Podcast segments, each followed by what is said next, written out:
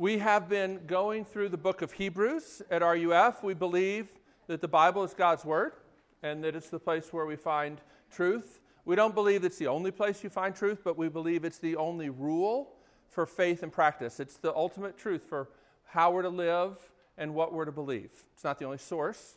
Lots of places God has spoken truthfully through His creation and also through His Word. But His Word is sufficient for us to understand the ways of salvation and how we're to live, what He made us for as human beings. We've been going through this letter that was written in the first century to a group of Christians, a small little persecuted group of Christians in the city of Rome. This letter is called the Hebrews because it's obvious from various places in this letter that they were of Jewish background. And now they are really being tempted to turn away from Christ and go back to just being Jews because that is a way that they'll be able to escape from the persecution, okay? So we've been going through this letter all last semester. I do podcast these messages.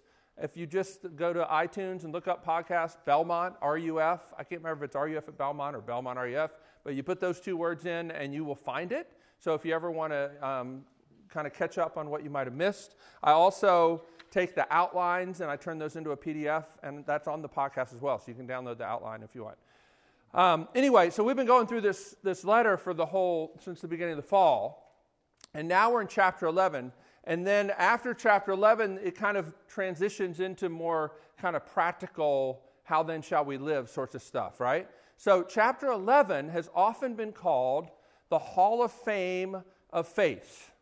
I don't know if you know tonight, but today there were several people elected to the Baseball Hall of Fame, right? Some notable people that weren't elected. If you know anything about the steroid scandal, whatnot, Barry Bonds was not elected today. Roger Clemens was not elected today, but some other significant people were, so there's all kinds of controversy if you're into sports, and since it's Belmont, I'm sure you guys all knew about this, right? Yeah. Yeah. So, you know, it's interesting because you know, so people call Hebrews 11 the Hall of Fame of Faith. That's really not a very good way to look at it because some of these people are real scoundrels. Like Jephthah is in this list. Do you know anything about Jephthah? Jephthah is this guy in the book of Judges who maybe sacrifices his own daughter. And we're not quite sure if he sacrifices her or if he just keeps her from being married and makes her be unwed for the rest of her life. It's hard to tell. The text is somewhat ambiguous. But you look at Jephthah and you're like, what? Really? So, you know, it's just kind of interesting. And so I think that one of the things that shows us is the point of this chapter is not look at all these great people in the Bible and try to be like them. There's like this really horrible children's song. Maybe you've sung it. Some of you probably grew up going to vacation Bible school or that sort of thing. I'm ashamed to say that it's actually in the hymnal of the Presbyterian Church. It's a song called Dare to Be a Daniel, right? Which is not at all what the point of the book of Daniel is, right? And it's not the point of the Old Testament. The Old Testament is about people who had a strong God, not people who got it all together, and we should try to be like them. Tim Keller said one time, there is, in the end, only two ways to read the Bible. It's either about God or about yourself. And a lot of the ways people read the Old Testament in particular, as it's just basically telling me how I should live, rather than telling me how faithful God is, how faithful He is to His promise, in spite of His people's sin and their unbelief. Even the heroes of the Bible have huge flaws. I mean, God uses Noah to preserve the human race. And it's hardly any time after the flood is over when he gets drunk and exposes his nakedness. It's not a good story. David, the man after God's own heart, right? Basically, you know, Me Too movement was alive and well. Because he and Bathsheba do not just have an affair. He takes advantage of her, has her husband killed to cover up his sin. It's good to be the king, was kind of his attitude. And yet, God uses even these flawed people. Abraham, twice denies that Sarah is his wife. Basically, tells these kings that, might kill him to take her. He's like, well, she's not my wife. You can have her. Do with her what you want. So the Bible is not a book of heroes. And as we study this chapter, you're going to see faith is not this sort of technique to be able to triumph all the time and sort of have it all together. Like Stephen prayed. Faith is about being one beggar telling another beggar where to find bread. So let's read this chapter. I know we read a couple verses last week. We're just going to read the whole chapter again. I know it's long, but that's okay. I don't have a ton of things to say about the chapter. I'm not going to go through every single person on this list. You could spend months on this chapter if you want. Use this as a way to get to every story that's alluded to here. But I don't think that's the point, so we're going to go through this rather quickly. Now, faith is the assurance of things hoped for, the conviction of things not seen. For by it the people of old received their commendation. Now, remember last week, this is just a quick review. That's not a very good translation because it makes it seem like faith is a feeling, or faith is like an attitude. But the word talk there where it says faith is the assurance, that is not a very good translation. It's better than the old NIV translation that I grew up with, which says faith is being sure of things hoped for. Like that really pushes it all the way to, it's just a feeling of being sure, right? Without having any doubts. Of course, a lot of people that have faith in the Bible are also full of doubts. Right? And so that's a really unhelpful way to translate that verse because it makes it seem like if you have faith, then you never have doubts or struggle with anything. But in actuality, this word translated assurance is the word for a title deed. And a title deed means you own the house. If you have the title deed, it's something tangible. It's not just a feeling. Like you have it, you can look at it. If you wonder, did I really buy this house? You can go back and you can look at the title deed. Now, of course, most people that buy houses don't really actually have the title deed. The bank does. So you have a little mortgage certificate that says you owe the bank the money. But the title deed, whoever has the title deed, they have the house. And what Hebrews has been saying is the title deed we have is what Christ has secured for us by his life and death. And we have every right to come boldly before the presence of God, worship him, speak to him about matters of mutual concern, which is, I think, the best way to think about prayer. Listen to him without having to run away screaming because what he asks of us is impossible. No, he gives us his grace. He welcomes us into his presence. And we have every right because Jesus lived and died our place. And faith celebrates that reality. It's not just feelings. And that is what the people of old lived by. In other words, God promised, and that defined reality for them. Because God is one who cannot lie and one who will not change his mind. So that, with that understanding of what faith is, I think the rest of the chapter will make more sense. By faith, we understand that the universe was created by the Word of God, not because faith means, well, I just kind of think about it and it just feels like God created the world. No. How do we know God created the world? Because he tells us. You weren't there. I wasn't there. You can't repeat it, so it kind of falls outside the boundary of what science can quote-unquote prove. But God tells us what's true. And faith means we trust what he has said. You see? By faith, Abel offered to God a more acceptable sacrifice than Cain, through which he was commended as righteous, God commending him by accepting his gifts. And through his faith, though he died, he still speaks. That means his story is one that continues to speak to us. By faith, Enoch was taken up so that he should not see death, and he was not found because God had taken him. Now, before he was taken, he was commended as having pleased God. The key to pleasing God is believing what he says. And you see this in the story of the fall and the way sin came into the world. Ultimately, the thing that Adam and Eve did that got them kicked out of the garden and broke the relationship with God is they didn't trust what he said. They looked at this fruit. God said, do not eat it. It looked good to them, and so they ate it. They trusted what looked good to them and what they wanted to do rather than what God said. In some ways, actually, that whole story of the garden, you know, there's nothing really wrong about the tree and the fruit, except God said you shouldn't eat it. It's a focal point of obedience. When God says something that doesn't look good to you, what will you do? See, it's easy to obey God when, you know, disobeying him would bring shame and humiliation and all kinds of wretchedness to your life. And then you're like, well, look at how I obeyed God. Well, of course. But what about when sin and the way that you know is not right looks pleasing to the eye and good for food? And that's why trusting God's word is at the heart of what faith is about. Now, verse 6.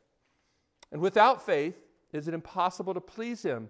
For whoever would draw near to God must believe that he exists and that he rewards those who seek him. But why? Because God has said that.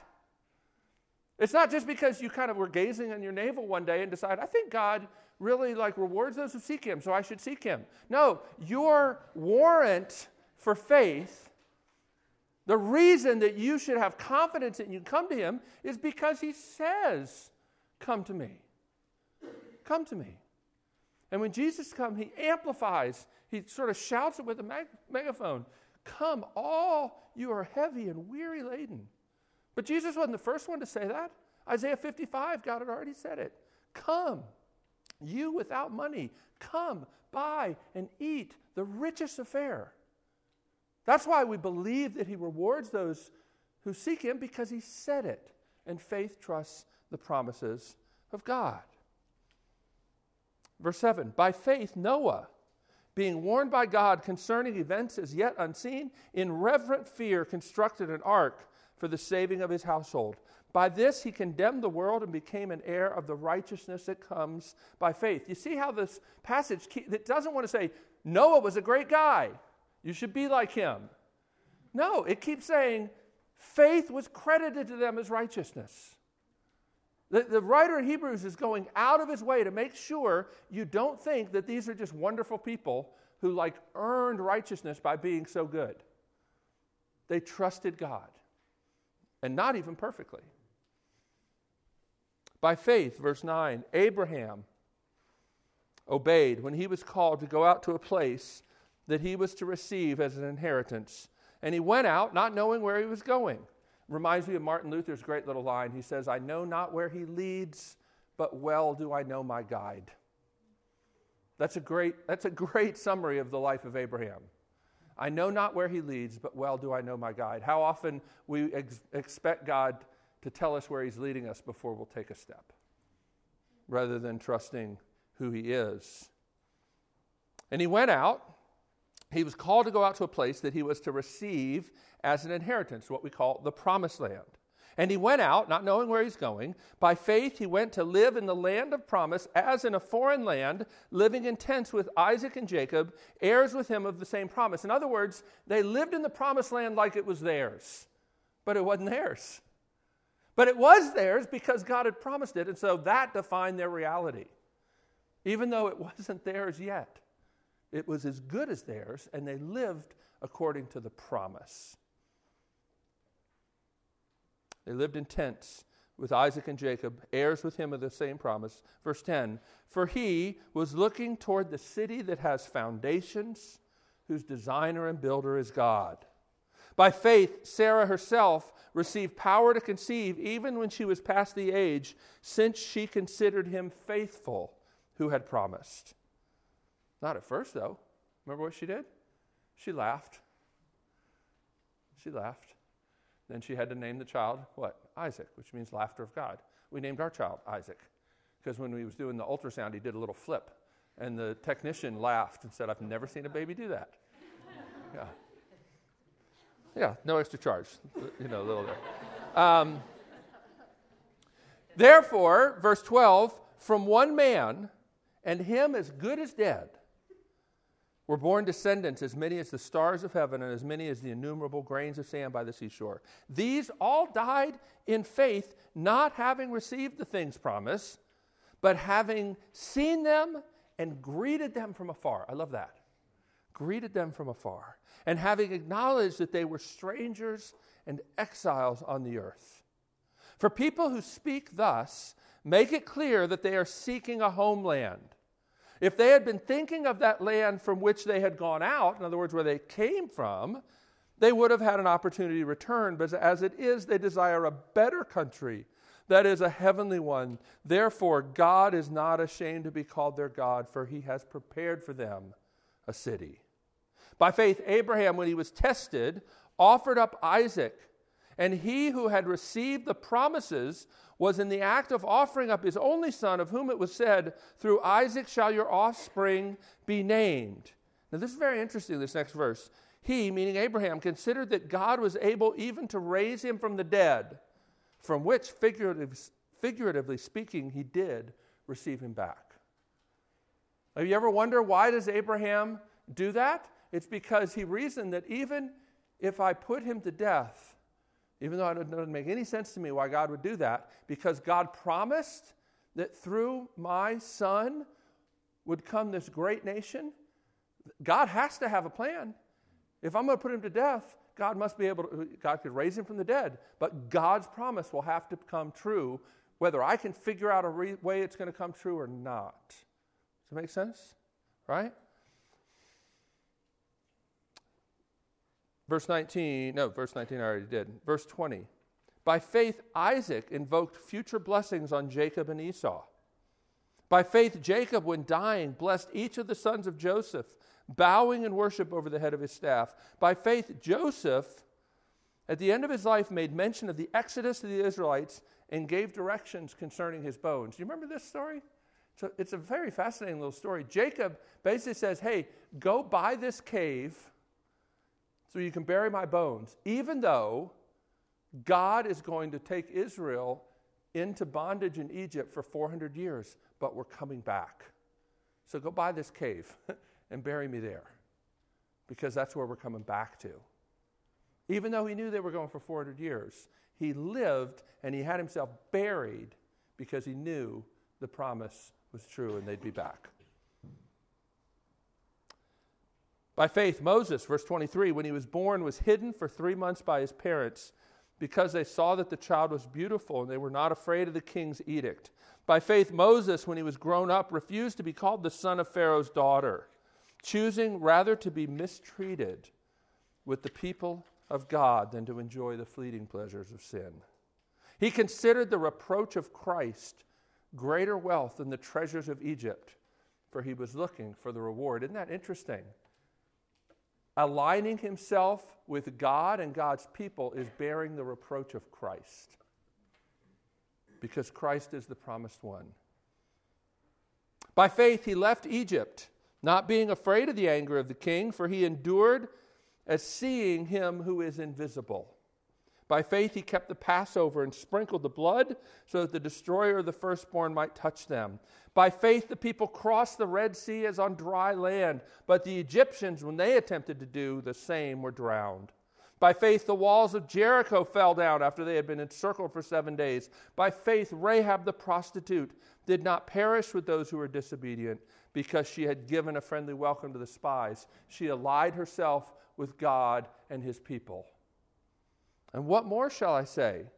For time would fail me to tell of Gideon, Barak, Samson, Jephthah, there he is, of David and Samuel and the prophets, who through faith conquered kingdoms, enforced justice, obtained promises, stopped the mouths of lions, quenched the power of fire, escaped the edge of the sword, were made strong out of weakness, became mighty in war, put foreign armies to flight. Women received back their dead by resurrection. Some were tortured, refusing to accept release, so that they might rise again to a better life. Others suffered mocking and flogging, and even chains and imprisonment. They were stoned. They were sawn in two. That's the tradition of what happened to Isaiah. for speaking truth to power. They put him in a hollow log and they sawed him in two. They were killed with the sword. They went about in skins of sheep and goats, destitute, afflicted, mistreated, of whom the world was not worthy, wandering about in deserts and mountains and in dens and caves of the earth. And all these, though commended through their faith, did not receive what was promised, since God had provided something better for us, that apart from us they should not be made perfect. That's a lot, I know. But I want to make a few kind of applications. I'm not going to go back through all of that stuff. But what do we think of kind of this thing as a whole? Well, I already told you, like the first thing, make sure you understand how to actually read the Old Testament. One of the things that we tend to do here in RUF, because a lot of people that come to RUF have come from church backgrounds, but it's amazing to me how few people have ever really read the Old Testament. And if you have read the Old Testament, you haven't read it in a Christocentric way.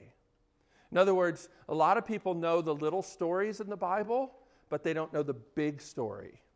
All the little stories find their place in the big story, the meta-narrative, which begins in Genesis 3, where after sin comes into the world, God promises that he would preserve the seed line of the Messiah who would come through the woman and who one day would crush the head of the serpent. And the whole rest of the story of the Old Testament is whether God will be able to keep that promise.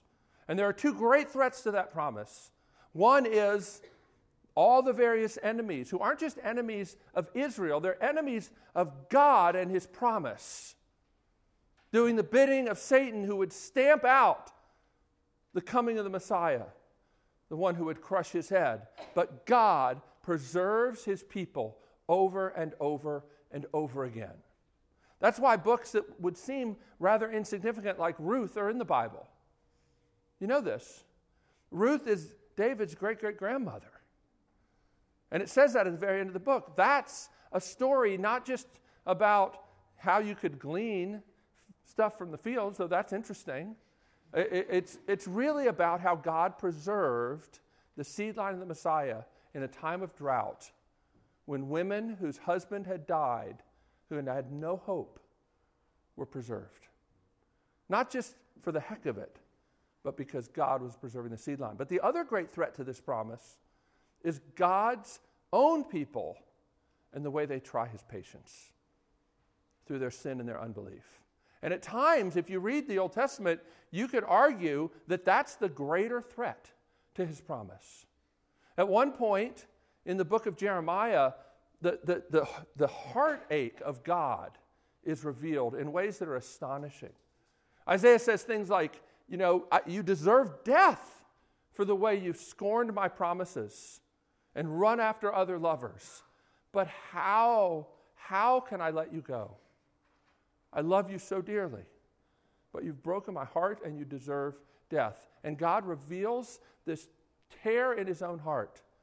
Nevertheless, he commits to redeem his people, to make them clean and beautiful in his sight, and marry himself to them. One of my favorite verses in the whole Bible, we talked about this at the men's Bible study last night, is Isaiah 54:5, where God says, your maker is your husband. God didn't just create us to be his little worker bees, but to marry himself to us, even though we're not really a very choice bride. But he makes us a choice bride. It's an astonishing chapter in Ezekiel, I think it's chapter 16, where God talks about Israel, and he says, I basically found you an abandoned child still covered in your mother's blood. You were as good as dead, abandoned, turned out into the wilderness. And I picked you up, I cleaned you off, I raised you, I made you beautiful, I married you. And then you took all the beauty that I gave you and clothed you with, and you used it to run after other lovers. But still, Ezekiel says later, I'm going to sprinkle clean water on you and make you clean. I'm going to take away your heart of stone and give you a heart of flesh and move you to obey my commands. Even though I made you beautiful and you used that beauty to run after other lovers, I'm still not done and I'm still not going to give up. That's the faithful promise in God that all these people trusted in. Now, what's fascinating as you go through this You know, they're aliens. They're aliens in a place, but think about this. I know a lot of people like that song, I'll Fly Away. I don't particularly like that song because it's not the biblical picture at all. The biblical hope is not that we just get out of here. The biblical hope is that the new heavens and the new earth come down. So here's what's fascinating. Living here on this place, this world, in some level, it's like living in the promised land before it's yours. This is why the Bible uses this imagery that we're resident aliens. Peter says this. I love this little phrase. He says, live your lives here as strangers here in reverent fear. That's the way you're to live, as resident aliens. You belong here, but you don't belong here the way things are here now. But it's not that you're made to fly away and cast off your earth suit. You know, I hear some worship songs, I'm just like, no, that's not the point at all. It's not like get free of my body and just like ascend onto a cloud or fly away someday. That's not what we're longing for. We're longing for all things to be made right, including this place. So we're here. There's a sense in which, yes, I was made for this, but I wasn't made for this. And there's this kind of weird tension that we live in. C.S. Lewis calls this the inconsolable longing. And he writes about this a lot. One of the best places is an essay called Transposition. This is in his book, The Weight of Glory and Other Addresses. I want to read you this quote. He talks about this desire for a far-off country. But it's not like a disembodied state. That's not what we long for. We long for a far-off country. He says, in speaking of this desire for our own far-off country, which we find in ourselves even now, I feel a certain shyness. I'm almost committing an indecency. I'm trying to rip open the inconsolable secret in each one of you, the secret which hurts so much that you take revenge on it by calling it names like nostalgia and romanticism and adolescence. Our commonest expedient is to call it beauty and behave as if that had settled the matter. Wordsworth's expedient was to identify it with certain moments in his own past, but this is all a cheat. If Wordsworth had gone back to those moments in the past, he would not have found the thing itself, but only the reminder of it.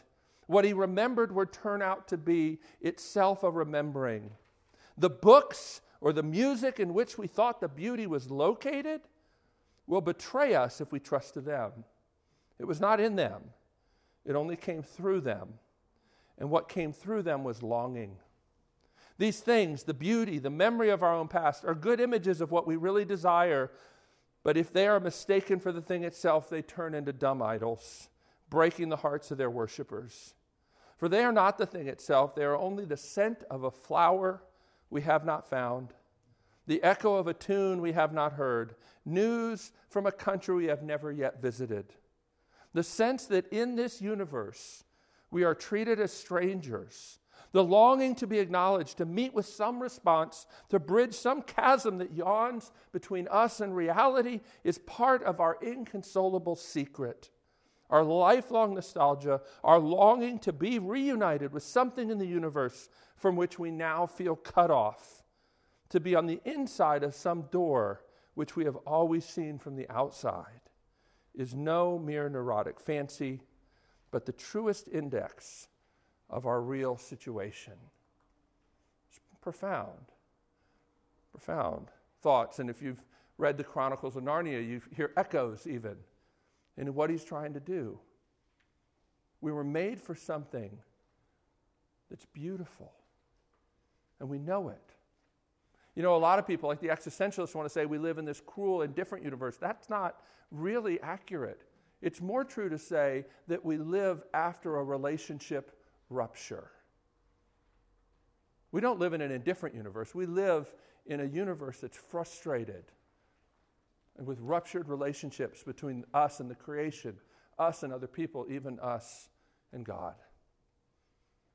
But we're called to live in this strange land, keeping our hope alive for the city we've been made for. I think verse 13 is one of the real challenges in this whole little section. It said, these all died in faith, not having received the things promised, but having seen them and greeted them from afar, and having acknowledged that they were strangers and exiles on the earth. That's the question I want to pose tonight. Have you acknowledged that you're a stranger and an exile on the earth? Are you still trying to live in a fantasy world like you could make this place perfectly comfortable? How much of our frustration and our consternation comes from refusing to acknowledge that we're aliens and strangers here, and thinking that we can somehow satisfy our hearts and be content? But what C.S. Lewis says, we're always trying to do that. We're trying to say, well, yeah, beauty moves us. But he says, that's not enough. Why does it move you? Is it like just this fanciful thing, or does it actually get you in touch with something you were made for? Is it drawing you towards what you were actually made for?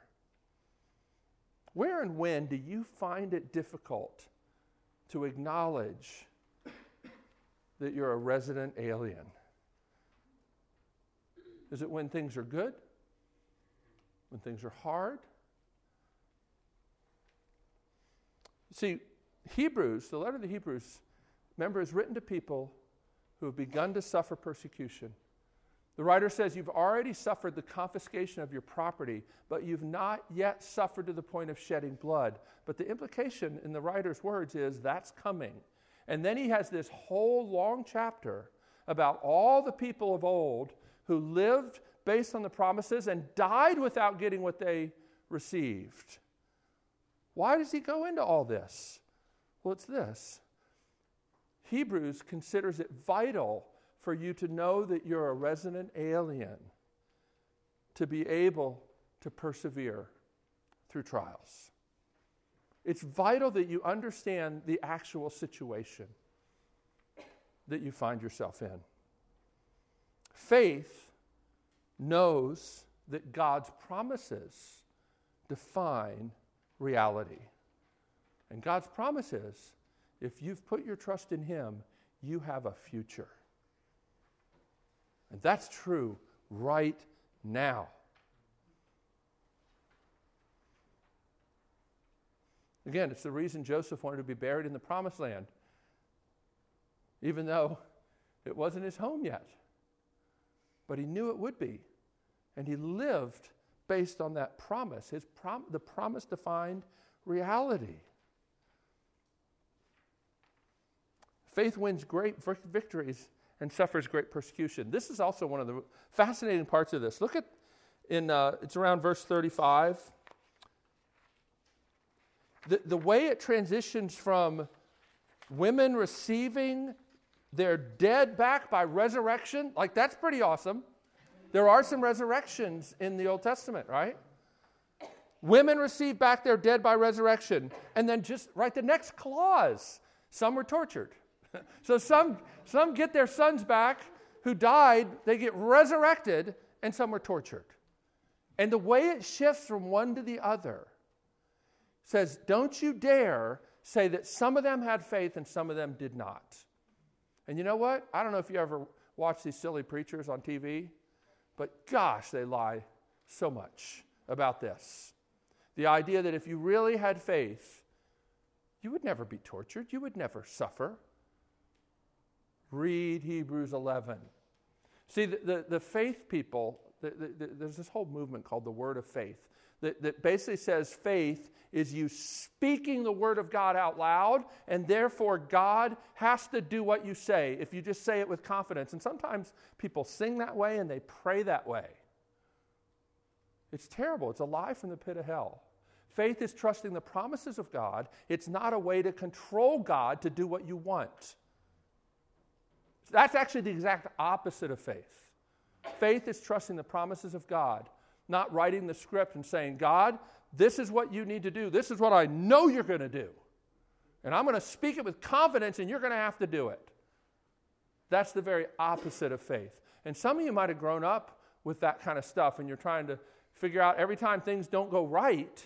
So even if you didn't get the really kind of unabashed heretical version of that. A lot of us have gotten like weakened forms of that, which are still deadly. Even if you get a little bit of that virus, it starts to spread and sow doubt and unbelief in your heart. Because you feel like, well, I prayed about this thing and it didn't go well. It didn't turn out the way I wanted, so I must not have had enough faith. But by faith, some women received back their dead as in resurrection, and some were tortured. Others suffered mocking and flogging, even chains and imprisonment. And they were all people who had faith. And God's promises define their reality. Faith wins great victories and suffers great persecution. And none of them received what was promised. And he makes a big point of that. All of these people died. Even death does not mean that the promises of God have failed. And I suspect there will come a day, if it hadn't come already, when you will need to know that. Because there will be prayers you pray that you will think were not answered when people die. But faith is not thwarted even by death. A couple concluding applications here. Are we waiting for a heavenly city, or are we looking for present comfort?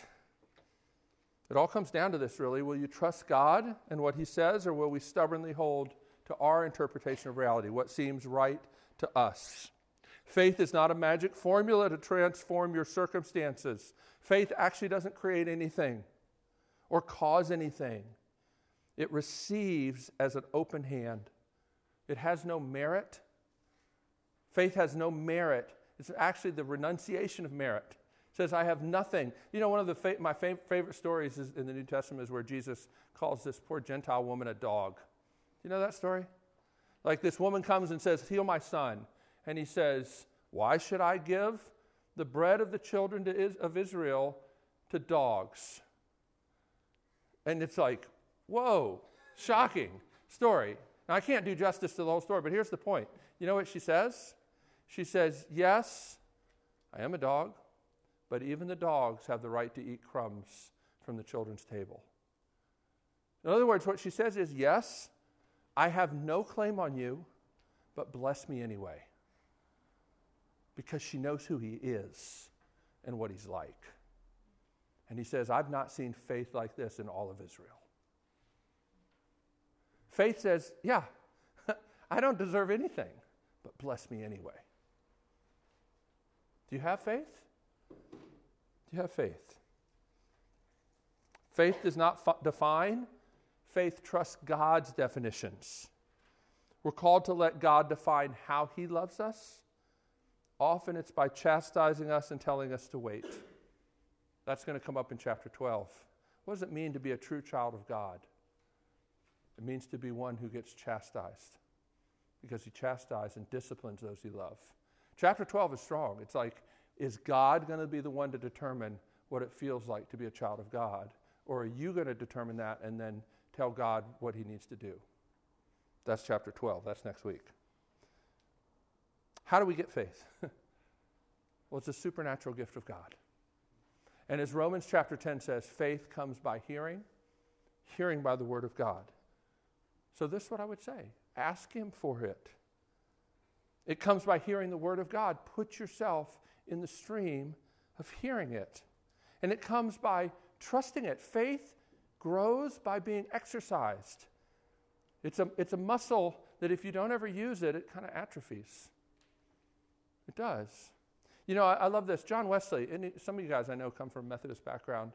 John Wesley is like the founder of the Methodist movement. It's one of the largest denominations in existence right now. It's a tremendous man of God, used greatly by God in this great revival in the 1700s. When John Wesley started preaching, he wasn't actually a Christian. He wasn't actually a converted man, and he came to realize it. He came to realize that he was trying to please God by his works, but he didn't actually understand what faith was. And he talked to this Moravian German missionary guy named Peter Bowler, and he asked him what he should do. And you know what Peter Bowler said? Peter Bowler said, preach faith until you find it. In other words, even if you don't believe it's true, start taking God at his word. Start teaching people that they need to have faith. And who knows? You might actually hear what you're saying and God use it to open your ears. So don't be like, well, don't be passive, in other words. Like, read the Bible like it's meant for you. Come to worship like it's meant for you. Tell people, hey, this is good, this is true. Speak like these words, like we did the call to worship, speaking about who God is and what he's like.